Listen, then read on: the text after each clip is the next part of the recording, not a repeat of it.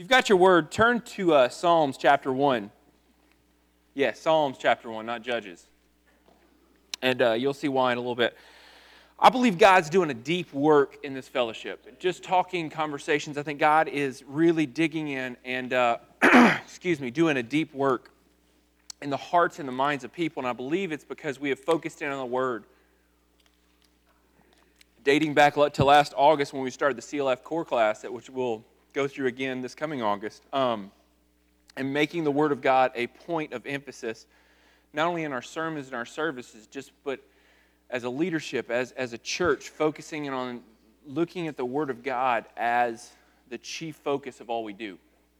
Not CLF, not the services, not even the people, but making the Word of God our focus. And I think that's caused us as a fellowship to truly uh, change the way we think about God, change the way we think about a relationship with God, and how we approach Him and I think it's starting to do a deep work in our uh, in the lives of this fellowship. And I pray that if you're not one of those, dig into God's word. We still have copies of the story in the back that you can go through, that you can join in. Don't let a missed week or a couple missed weeks um, rob you from digging into God's word and joining along with us. There's nothing quite like the unity of the body of Christ when we are all searching after God together and digging into His word together. Amen. All right, so yes, we're going to talk about Judges this morning. We're going to watch a video in a second. But I wanted to uh, read Psalms chapter 1 because I believe God has placed principles inside of His creation, and He has told us over and over and over again what some of those principles are. And so as we approach uh, Judges, I want to I want to keep things in perspective of who God has called us to be and some of the principles He has for us. And uh, for those who may not know CLF, if you've seen all of our logos of everything, um, you'll see a tree. And that tree comes out of Psalms chapter 1 because this is the heart and soul that Pastor Mark started CLF with. So let's read Psalms chapter 1 together. It says, How blessed is the man who does not walk in the counsel of the wicked, nor stand in the path of sinners, nor sit in the seat of scoffers. But his delight is in the law of the Lord, and his law he meditates day and night. He will be like a tree firmly planted on, or excuse me, by streams of water, yet which yield its fruit in its season, and its leaves do not wither. And in whatever he does, he prospers. The wicked are not so, but they are like chaff which the wind drives away. Therefore, the wicked will not stand in the judgment, nor sinners in the assembly of the righteous. For the Lord knows the way of the righteous, but the way of the wicked will perish. Lord God, I come to you today and I thank you for your word. I thank you that this morning you have gathered this group of people together in this place to hear this message to make us more like you, Father. There is something inside of us, God, that is not pleasing to you, that you would want to purify, you want to pull out so that we can better represent you in the world around us, Father. So this morning, I pray that your word illuminates those things in our hearts so that we can become more like you today. We love you. We thank you, Lord God. Well, three straight generations, the people of Israel saw the miraculous hand of God, right? Three straight generations. And yet, all of a sudden, we get into Judges, and there's a period of time to where these people didn't see God. They didn't see the miracles of God. They got comfortable in the life that they had. They weren't uncomfortable. But the law of the Lord turned from the people doing it out of a reverence, out of a, a grateful heart, because they saw what God had did, what had done for the people, and all of a sudden the law of the Lord turned mundane. It turned into something you do, kind of like you go to church on Sunday in America. That's what you do. At least we did in my generation growing up. That's what you do. It's not out of a place of gratitude. It may not be out of a place of uh, thankfulness. It's, it's out of something you do. And that's what the law of the Lord had turned into for the judges or during this period of Israel's history. And I really want to focus in on this, this verse. And the last sermon I did on Moses, God really laid on my heart, and this is just apparently a theme that God has placed on my heart is I want to read God's word to see who he is. It's very easy to approach God's word and say, What is God speaking to me? instead of looking to see who God is in His Word. Right? Like, I mean, the Word of God reveals who God is. And in the process, he shows us how we, he designed us to live because we're created in his image, right? And so this morning, I don't want to just focus in on, hey, here's just the things we can learn from Judges. I want to see who God is in the midst of a tragedy. Because some people in this room have gone through tragedy in their life. And even in tragedy, even in mistakes, even in screw ups, God is still at work. His faithfulness, His assurance, who He is, doesn't change based on our bad decisions. And here's what's unique about Judges is all the tragedy that happens in Judges is a result of people's bad choices. Israel came into slavery not because of their bad choices, right? What happened in Egypt? Joseph came over with his sons, or not Joseph, uh, Jacob came over with his sons, planted his whole family. Evil emperor came up in Egypt and made them all slaves, right? Well, in Judges, this is not a story of God's redemption in the middle of, you know, hard circumstances. Everything that happened in Judges is a result that people forgot who God was. They forgot his word. And so when we read this, we're not just reading a redemptive story of God's love and we're reading God allowing people to suffer the consequences of their own bad decisions and bad choices. And this one passage really stuck out to me. It was actually this morning I added this. Judges 21, verse 25. It's not even on the screen because I literally added it this morning. The last verse of the entire book of Judges, and if you read the whole book, you read judge after judge, you get Samson, you get Deborah, you get all of these different uh, judges and God's redemption and fallen and all this tragedy. At the very end, there's a verse that ties into the next book of Ruth. Judges 21 25 says, In those days, there was no king in Israel, and everyone did what was right in his own eyes. Doesn't that kind of describe what we read and see when we look up news in America today? Everyone did what was right in his own eyes. And I feel like that's our culture today. I feel like we, we're in a culture that whatever I think is right is right, even if it disagrees. And if you disagree with me, you're wrong.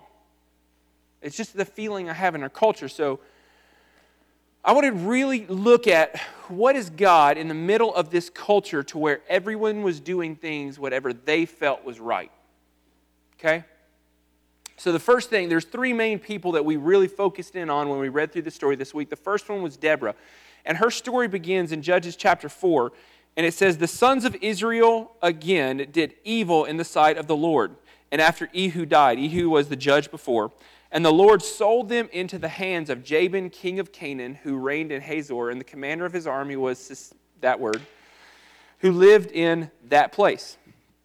How do you like that interpretation? The son of Israel, the sons of Israel cried to the Lord, for he had 900 iron chariots, and he opposed the son of Israel severely for 20 years. So this tragedy takes place with this people called Israel. Why was Israel special? Why were they unique? Why, why did God allow them to be sold into slavery and, and this? It, it almost feels like God was more harsh to the people of Israel. Maybe I'm the only one that read that, but when I read that, I'm like, man, like God, you're supposed to be the Savior here. You're supposed to take care of your people. You're supposed to awaken them to their problems. You're supposed to help them realize who they are. Like you're supposed to love these people, right? Like when we give our heart to God, don't we think, God, you're going to love me now. You're going to take care of me now, right? But we have to understand that Israel was God's people. He put his name on these people. He called them my people. And these people of Israel carried the name of Yahweh with them wherever they went. So, therefore, when they went into Canaan, they were carrying the name of Yahweh with them. And so, when they chose to let their actions and their focus representing God's name to the culture around them be influenced, and all of a sudden their actions do not line up with God's word, you're taking the name of God with a sinful lifestyle. That is not something God can simply allow to happen. When we represent God in our culture today, we need to understand, first of all, that God will not allow us to continue to live a lifestyle that represents Him poorly and get away with it. We represent the name of God wherever we go in our culture. When you put that begin, belong, uh, become shirt on, what's across the back? Christian Life Fellowship in Calera, Alabama. You represent Christian Life Fellowship when you wear that shirt to the thrift store, whether you wear it to a restaurant, wherever you go in Calera, in Montevallo, and Alabaster, you represent this church. And let me tell you something if I see that shirt on someone who is representing poorly, I will call them out on it because I don't want their bad actions to represent me poorly. Is anybody else like that? I mean, can you just can't stand like when you're working for a company and that company, like you wear the same shirt and someone's just being a, you know what? And you're like, dude, come on, man, you're representing me here. How angry was God when all of a sudden these people started worshiping idols and sacrificing their kids on the, on the altars of false gods? So, the first thing we have to understand is God will allow us to suffer the consequences when we represent His name poorly. He's not just going to swoop in and rescue us from every bad circumstance that we have when we represent Him poorly into the world around us. He's told us how to represent Him, He wrote it in this. He wrote this, not man, He did. So, Deborah, the people of Israel again did evil in the sight of the Lord. Deborah's actually the third judge that we read about in Judges. She wasn't the first. So this is literally the third time God has had to rescue these people. Third time. Has anybody ever had one of those days? I'm like, I can't believe I'm taking this before God again and having to ask forgiveness for this again. I can't believe I screwed up again. I can't believe I'm not sober again. This is the third straight time that God said, Fine, I'll bring a judge in to save you. They save him, and he goes back and does the same cotton picking thing again.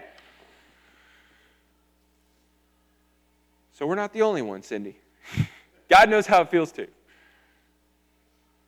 And I'll tell you, that's one of the hardest parts of church leadership is seeing people come into a relationship with God, get their life transformed and turned around, and you go, awesome. And then they go back and do the same thing again. You want to just, mmm. But then I get to read Judges and I read something about God. And when I read the story of Deborah, and for those who don't know this story, let me recap really quick. Deborah was a judge. She was a lady. She used to judge the people. She would sit under a tree. The people would come and she would decipher things one way or the other. And so uh, this guy named Barak came out, and God called Barak to lead the people against their captors and bring salvation to Israel. Well, Barak said, I'm not going to go unless the prophetess Deborah goes with me. And all of a sudden, Deborah says, Fine, I'll go with you, but the victory will not be yours. It'll be handed in the hands of a woman. In that culture, that didn't happen. So these people came into battle. The battle was won. It went very successful, except the king of the captors ran off. And all of a sudden, he ran into a tent of this lady. And this lady, she went, You know what? It's okay. I'll hide you. Come over here, lay down, covered him with a blanket, gave him some warm milk, and then drove a tent peg straight through his head and into the ground.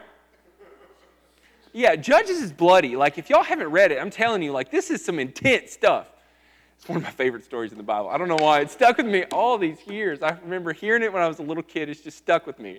She goes out and says, Hey, I got your king right here. And they walk in, and this dude's head's in the ground with the tent peg.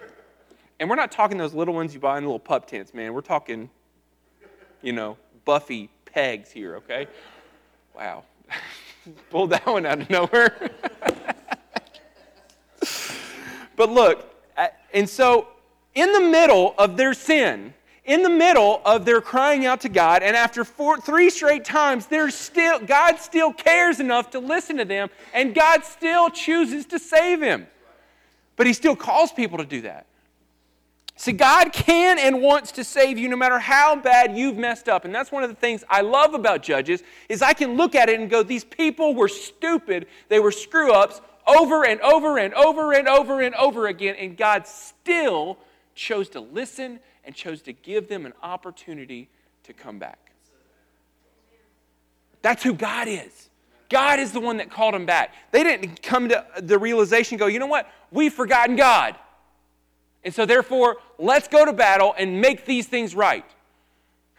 No, they came to realization, go, we've forgotten God. God help us. God listen. and then God called them, and then God won the victory for them. That shows us who God is, not how good we are. And even in the middle of our depravity, God still desires to hear you call and is waiting for us to turn. But sometimes He puts us into the slavery of our own addictions, the slavery of our own circumstances, the slavery of our own relationships to go, You listening yet? Because God loves us that much. Because sometimes we are too arrogant to listen the first time. And when things are going so good, we forget God. And that's where our downfall starts. We see it over and over again. God desires to save us. God desires to see your life renewed and refreshed through the power of the Holy Spirit. He has called you to be in Christ. That's who God is. And we see that in the story of Deborah. The second story we see is the story of Gideon. Gideon's an interesting story because as I started putting this together, I, I was, you know, you have this mindset. You always think you know who somebody is growing up, right? You think you know this story because you've heard it so many times, you've read it in Bible stories, at least in my life. And one of the things that I always knew Gideon was a coward, but I, knew, I, I saw it in a new way this time. Because how many times in your life have you knew if you known what to do and you do everything you can to try to get out of it? I mean, honestly, anybody with kids knows, knows this happens, you know. Go brush your teeth. I will when I finish this drink.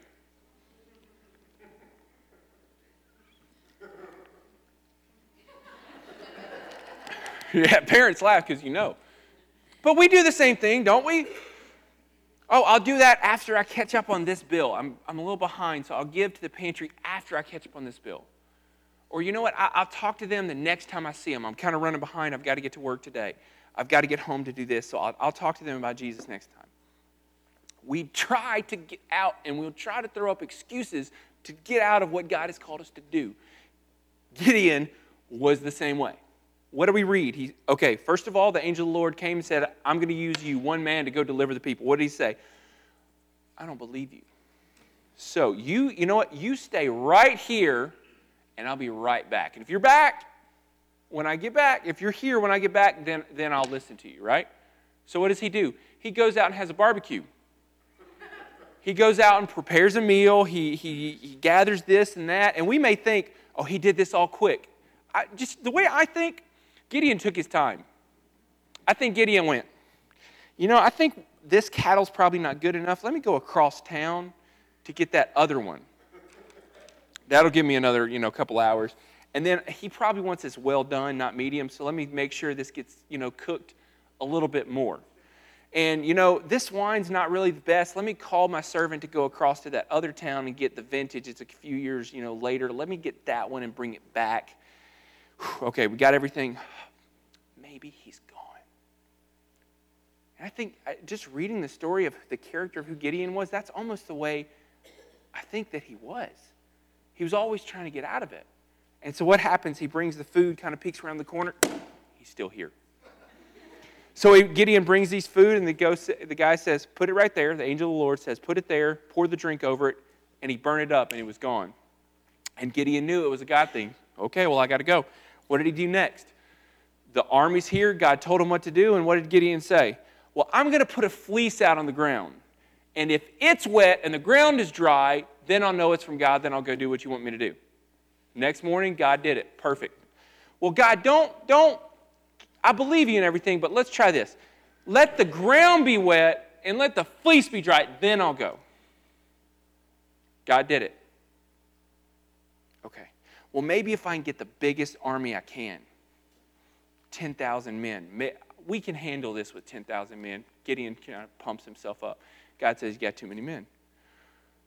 Get rid of them. So 20,000 left, right? Okay, we got this. We, you know, Gideon's kind of planning in his head. God says, You still got too many men. Get out. And I think God was windling it down to help Gideon understood, understand this isn't about you. This is about me. This is not about you. This is about me. And when I read the story of Gideon, it's so clear to me that Gideon was so unprepared for what God had called him to do. He was a coward. Do you want to follow a coward into battle? He was unprepared. He was from the smallest tribe of the smallest people, and he was so scared that he was trying to get wheat, trying to prepare wheat, hiding out from the Midians. Because you got to understand, the Midianites during that time, all right, let me just imagine that you are tight on money. And most of us, it's not hard to imagine. Imagine you're really tight on money and you have a set grocery budget for you and your entire family. Say you have $300 for a month. I don't know what you spend. Maybe it's four, maybe it's two. I don't know. Say you have $300 for an entire month. You go out to Walmart and you buy $299.93 worth of groceries. And you know those groceries have to last you the entire month. There is no there is no second paycheck. It has to last you the entire month. So you are prepared. You spent every last penny. Well, actually, you have seven cents left over. But you spent everything and you bring it home. You put everything in the shelves. You go to bed, and somebody breaks into your house while you're asleep, steals every single thing in your grocery cabinet. How would you feel? That was seven years, what, seven or 20? I think it was at least seven years of the life of Israel. They would have crops, they would, the crops would come in, Midians would come in and wipe out their entire crops, take it all away. And they're left looking at a field. And when you're harvesting a field, when you harvest wheat, it doesn't grow back a week later. Could you imagine the hopelessness and the depri- deprivation they felt in that moment of how are we going to survive? How are we going to eat? Forget a month. This was years of this. And in that moment, God called Gideon, the coward, and said, I know you're unprepared. I know you're, you don't deserve this. And I know you're undermanned. But that's who God calls. That's who God is. God calls the undermanned, He calls the unprepared, He calls the undeserved. And let me just tell you, God doesn't look at your bank account to see if you deserve something, to see if you're worthy of the calling He's called you to. He looks at the heart and says, Are you willing to obey what I've commanded you and carry it out? Why did you never why did he have to call Gideon? Because there was 11 other tribes who he knew if he called they wouldn't obey. He wouldn't go. It took somebody from the lowest tribe, took somebody who was undeserved, who was unprepared, who was undermanned. That's who God called. Why? Because that's the person who would obey. And I think too many times that we let who we are and our circumstances stop us from being who God's called us to be because we think it's about us. It's not. This is, this is what this is about. God hasn't called you to be some special person in America having this paycheck or that job. He's called you to this. He's called you to His Word, He's called you to His commandments. Your job means nothing when it comes to what God has called you to do. Whether you're shoveling poop or whether you're on top of a penthouse, it doesn't matter. What matters is are you obeying the commands of God? What does Jesus say in John 14? He said, Those who love me will obey my commands. And Israel was in that place of Midian because they did not obey. But Gideon did. But remember, Judges is a tragedy. And one of the things that I hope we realize when you read this is that when you get away from focusing and remembering who God is, you allow sin to start ruling in your life again. Finish the story of Gideon. You'll see a man who was overcome with anger, who murdered his own people because they refused to go into battle with him. And you read about a man who took the gold and spoils from his victory and made an idol that the people of God ended up turning and worshiping instead of the true God. He let the victory God gave him become the stumbling block for his entire people. Have we allowed the victory that God has given us, the sobriety that God has given us, to become a stumbling block to ourselves and our families and those around us?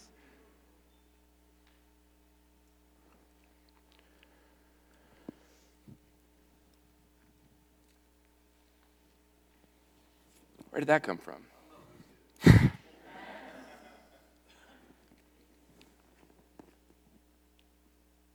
God wants to use you to bring salvation to other people.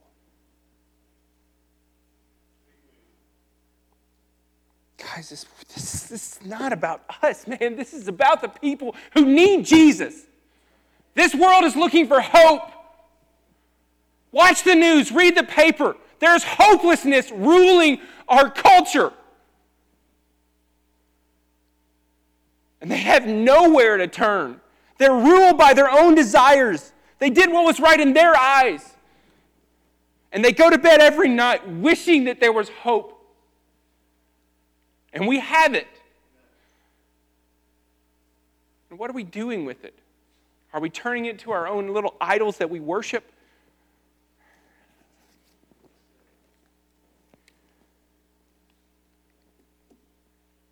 Samson the third story, and he, to me, is one of the most tragic of all. Samson is an incredible story. Samson is the heart of Chris, our youth pastor. His story is one reason that he may not know this, but when I read this, this is who I thought about.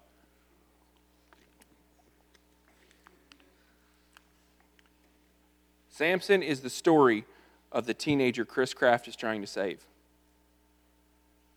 Because Samson is the golden case of unused and unmet potential. Think about it. What kind of potential would Samson have in the life of, of the entire nation of Israel? Not just in his family, not just in his local church body, but in the entire nation. This was a man who had unlimited strength, who we see some of the victories that Samson won over and over and over again. And yet, what did he do with his life? He focused on himself.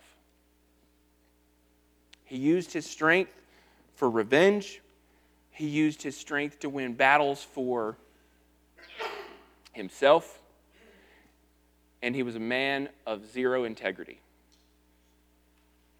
And when I came in this morning, I stopped Bill Tornator and I said, I, I, want you to know that when I read Samson, you're one of the people that came to my mind because Bill Tornator is one of the most, one of the guys with the most integrity and character I've ever met. Anybody who's known Bill for a while knows that. Samson is the antithesis of that. He didn't have integrity, he didn't have character, and he used what God had given him as his strength for his own selfish purposes and desires. And it, uh, it eats at me because when I think about it, I go, God, he was, he was not following what you called him to do. He wasn't living the life of the Nazarene like he was supposed to. Yes, he didn't cut his hair, but at the same time, he wasn't supposed to touch dead animals, and yet he killed the lion, came back later, and ate honey out of the dead animal. Why, why, why did God still use him? When I read that story, I think, God, it's not right. Why did you still use Samson to bring victory? Why did you still use Samson to torment the Philistines? Because he didn't deserve it. Did he? What does that tell you about God? It tells you that you don't have to be perfect to be used by God. You don't have to be perfect to do what God's called you to do. your past doesn't disqualify you. Now, I want you to hear me this God does not endorse sin. He's not okay with you living in a life of sin.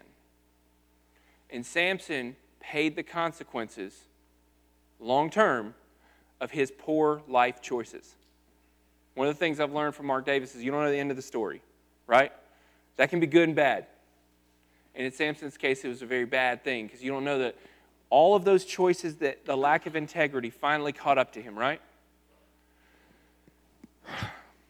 So I want you to understand that God is not endorsing sin in the life of Samson. But I also believe God helps us understand that He uses broken people who aren't perfect. And I don't know who you are in your life, and I don't know your past, I don't know where you're at today, but you need to hear God uses broken people. You don't have to clean yourself up and become perfect before God can use you when you walk out those doors to represent Him. You don't have to be perfect. You need to be made new. You need to be in Christ, but you don't have to be perfect. God doesn't need you perfect. God didn't need 10,000, 20,000 soldiers. He needed somebody who was sensitive, who would listen, and who would obey when he called. And God uses imperfect people. That's who God is. You know, as I was preparing this, I didn't really know where God was going to take this.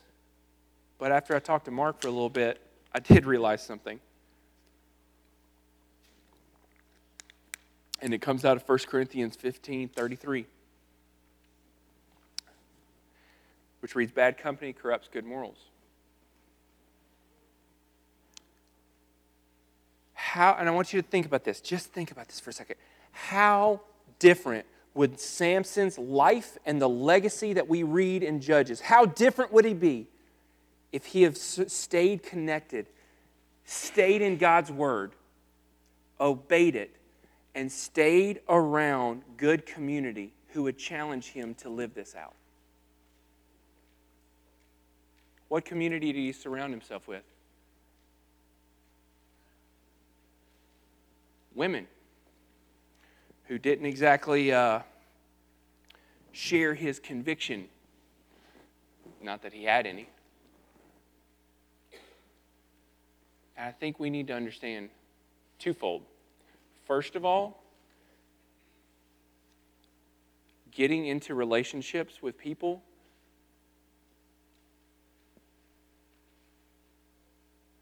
who do not share and challenge our relationship with God, first of all, is dangerous and stupid. Secondly, when you do not maintain authority in your life that can speak into you and call you out. You're going to walk down a road, and one day it will bite you. Who did Samson listen to? Who did Samson have feeding into him? Delilah, right? Do we ever read Samson listening to authority? Read a story. We, we don't have an outline anywhere that Samson had godly men speaking into his life. Reading his story, I'm pretty sure that he may have had them, but he wouldn't listen because he was so arrogant and prideful. And I think one of the things that the tragedies we need to understand is that we cannot afford to do this on our own. We can't because the enemy will do everything he possibly can to distract you and destroy you. And one of the number one ways we see that happening from front cover to back cover is using relationships with people who do not share those same convictions with us. And I'm telling you guys, this is one of the main keys to our one another groups. Like, we don't have one another groups so we can just build a church. We don't have one another groups to just to make disciples. We don't just have one another groups so it sounds cool. We have one another groups because we can't do this on our own. And when we do try to do it on our own, we end up stumbling, we end up destructive, and just like Samson's life, we end up in a prison somewhere, whether physically, mentally, or emotionally, blind. Because we do not keep and surround ourselves with people who will call us out and go, dude, you're going down a bad path here. One another groups is not just a hangout club. And I know that I'm supposed to be directing these things, so therefore I need to promote it. This is not just a promotion for one another group. This is a cry from a pastor to a congregation saying, You cannot do this on your own. Don't try. Because the only thing I can figure out, the only reason that I can figure out that people are trying to do this on their own is one of two things. Either you're too broken and hurt that you don't want to get hurt again, or you're too arrogant that you think that you can do it on your own. I don't want to be either of those things. Because I've seen what my line of thinking gets me. And it's a really nasty, ugly place. I need Mark Davis in my life. I need a Sean Gregory in my life. So when I don't have those speaking into me, I listen to myself, and he's an idiot. We all know someone whose life has taken a destructive turn because they chose a man or a woman who didn't share their convictions. We all know those people. But yet, we also know the people who started down a path in a relationship with good intentions, but a lack of accountability they fell into sin and destruction. We need to hold each other accountable. And when I look at the life of Samson, when I look at Judges, we need somebody going, hey, does that, does your life lining up with this? And I hope and I pray that I have allowed people to speak into my life. And I hope I continue to. I'm telling all y'all, Mark, I hope you speak into my life. Sean, I hope you speak into my life. Mark, I hope you speak into my life. Cliff, I hope you speak into my life. Steve, Ed, I hope you all call me out if you see me doing something wrong. Do you know people around here? Do you know men and women of God who you can look at and say the same two thing to this morning? That's why we have one another groups, guys. That's why we need each other.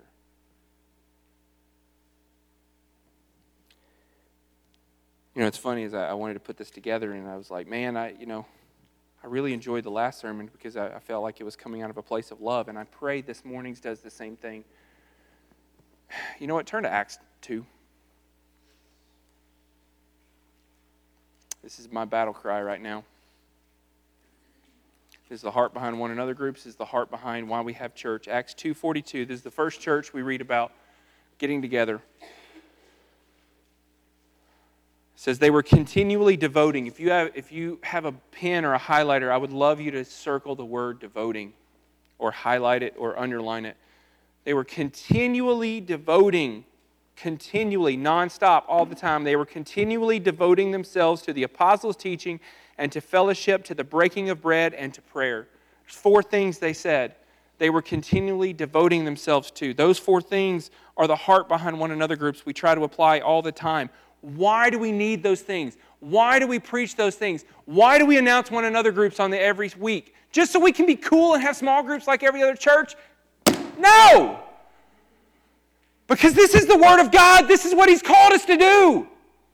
He said, Devote yourself to one another. The world will see me, Jesus, through the way you love one another. That's how we see, show Jesus to the world around us is we love one another. How do we do that? We continually devote one devote to each other, to the fellowship, to the breaking of bread, to praying for one another. When's the last time you sat down with somebody, grabbed their hands and prayed with them on a continually devoted basis? Does anybody know the Lord's Prayer? What's the first word of our Lord's Prayer? How many times have you prayed personally to God the Lord's Prayer? How many times have you corporately prayed the Lord's Prayer together? What's the first word? Is it I? Is it me? It's us. Give us this day our daily bread. Forgive us these trespasses. So even in prayer, God said, pray like this. He said, pray it in a corporate manner. He understood we need each other. Judges 3 7. I want you to see a pattern. The sons of Israel did what was evil in the sight of the Lord and forgot the Lord their God and served Baals and Asheroth. Judges 4 1. Then the sons of Israel did evil in the sight of the Lord. Judges 6 1. The sons of Israel did what was evil in the sight of the Lord. Judges 10 6. Then the sons of Israel again did evil in the sight of the Lord. Judges 13 1. Now the sons of Israel again did evil in the sight of the Lord. How did they keep doing this? Judges 3 7. They forgot the Lord. Why did God tell us to come into his gates with thanksgiving, into his courts with praise? To remind us who he is. Not to remind us, we're not thankful because look at my life, look how great this is. We're thankful because it reminds us what God has done for us. We cannot afford to live in such a way that we forget the Lord. And I'm telling you, the best way we can do that is to stay in this and to stay connected to one another. What did Jesus say is the greatest commandment? Love the Lord your God with all of your heart, soul, mind, and strength. And love your neighbor as yourself. It's kind of interesting, isn't it? So I wanted to highlight these things. If you're taking notes, I'd love you to write these down. And I challenge you this week, respond and reflection. Micah, you guys can, uh, where he's at, you guys can back up. We need to walk in the ways of the Lord and not culture. We need to take delight in His Word. We need to meditate on it day and night. We need to dedicate ourselves to living this walk out with one another. And I want to read Psalms chapter 1 one more time because this is what I believe God has called us to. Looking at the tragedy of Samson, of Gideon, of Deborah, and of the entire people of Israel, I want to remind us who Christian Life Fellowship is called to be here and who each of us as believers is called to be. How blessed is the man who does not walk in the counsel of the wicked, nor stands in the path of sinners, nor sits in the seat of scoffers, but his delight is in the law of the Lord. And his law he meditates on day and night. He will be like a tree firmly planted by the streams of water, which yields its fruit in its season and its leaf does not wither, and in whatever he does, he prospers.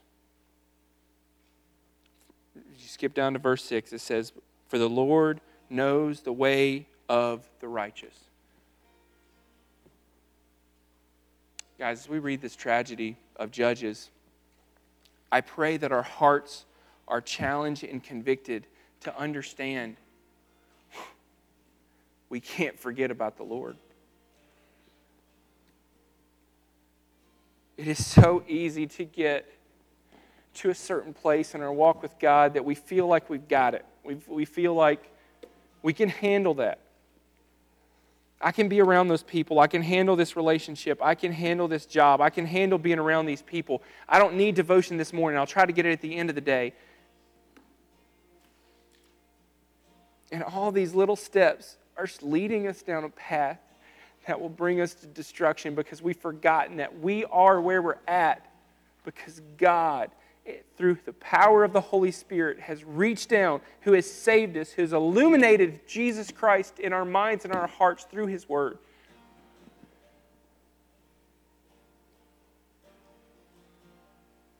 Tragedies can be very useful when we can learn from them. And I pray that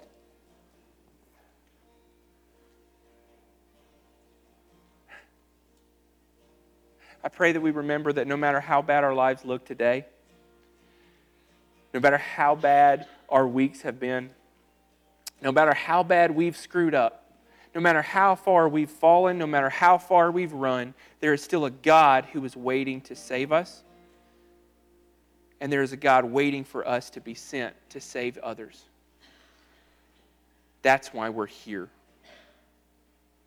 We're not here to gather riches. It's not about the person who dies with the most wins.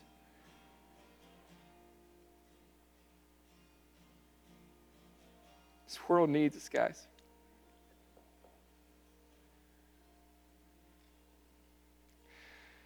Well, when I look at the news, all I see is the American tragedy. I see a people who have forgotten God. And it challenges me. Am I going to be a Gideon that's hiding in a back corner of a lot, just trying to survive? Or am I going to be the man that God has called to be a light in darkness in this world and bring hope to the nations? One of the things the angel says to Gideon, he said, I'm going to use one man, one man to bring salvation to these people. One man. Gideon is case in point. One man can bring salvation to the entire people of Israel. Don't ever discount your life that you can't make an impact for God's kingdom. Dear Heavenly Father, God, I worship you. God, I thank you for who you are. God, I pray that you will be our king. God, in those days where Israel had no king, each and every person did what was right in their own eyes. And too many times, God, we do what was right in our own eyes because we don't have a king that we serve and that rules over us. God, I pray that we awaken to you, that you will be our king, that you will be our provider, that you will be the one we serve, the one that leads, the one that guides, the one that protects. God, open our eyes and open our hearts, Father. God, you've called us to be light in the dark world, to be a city on a hill.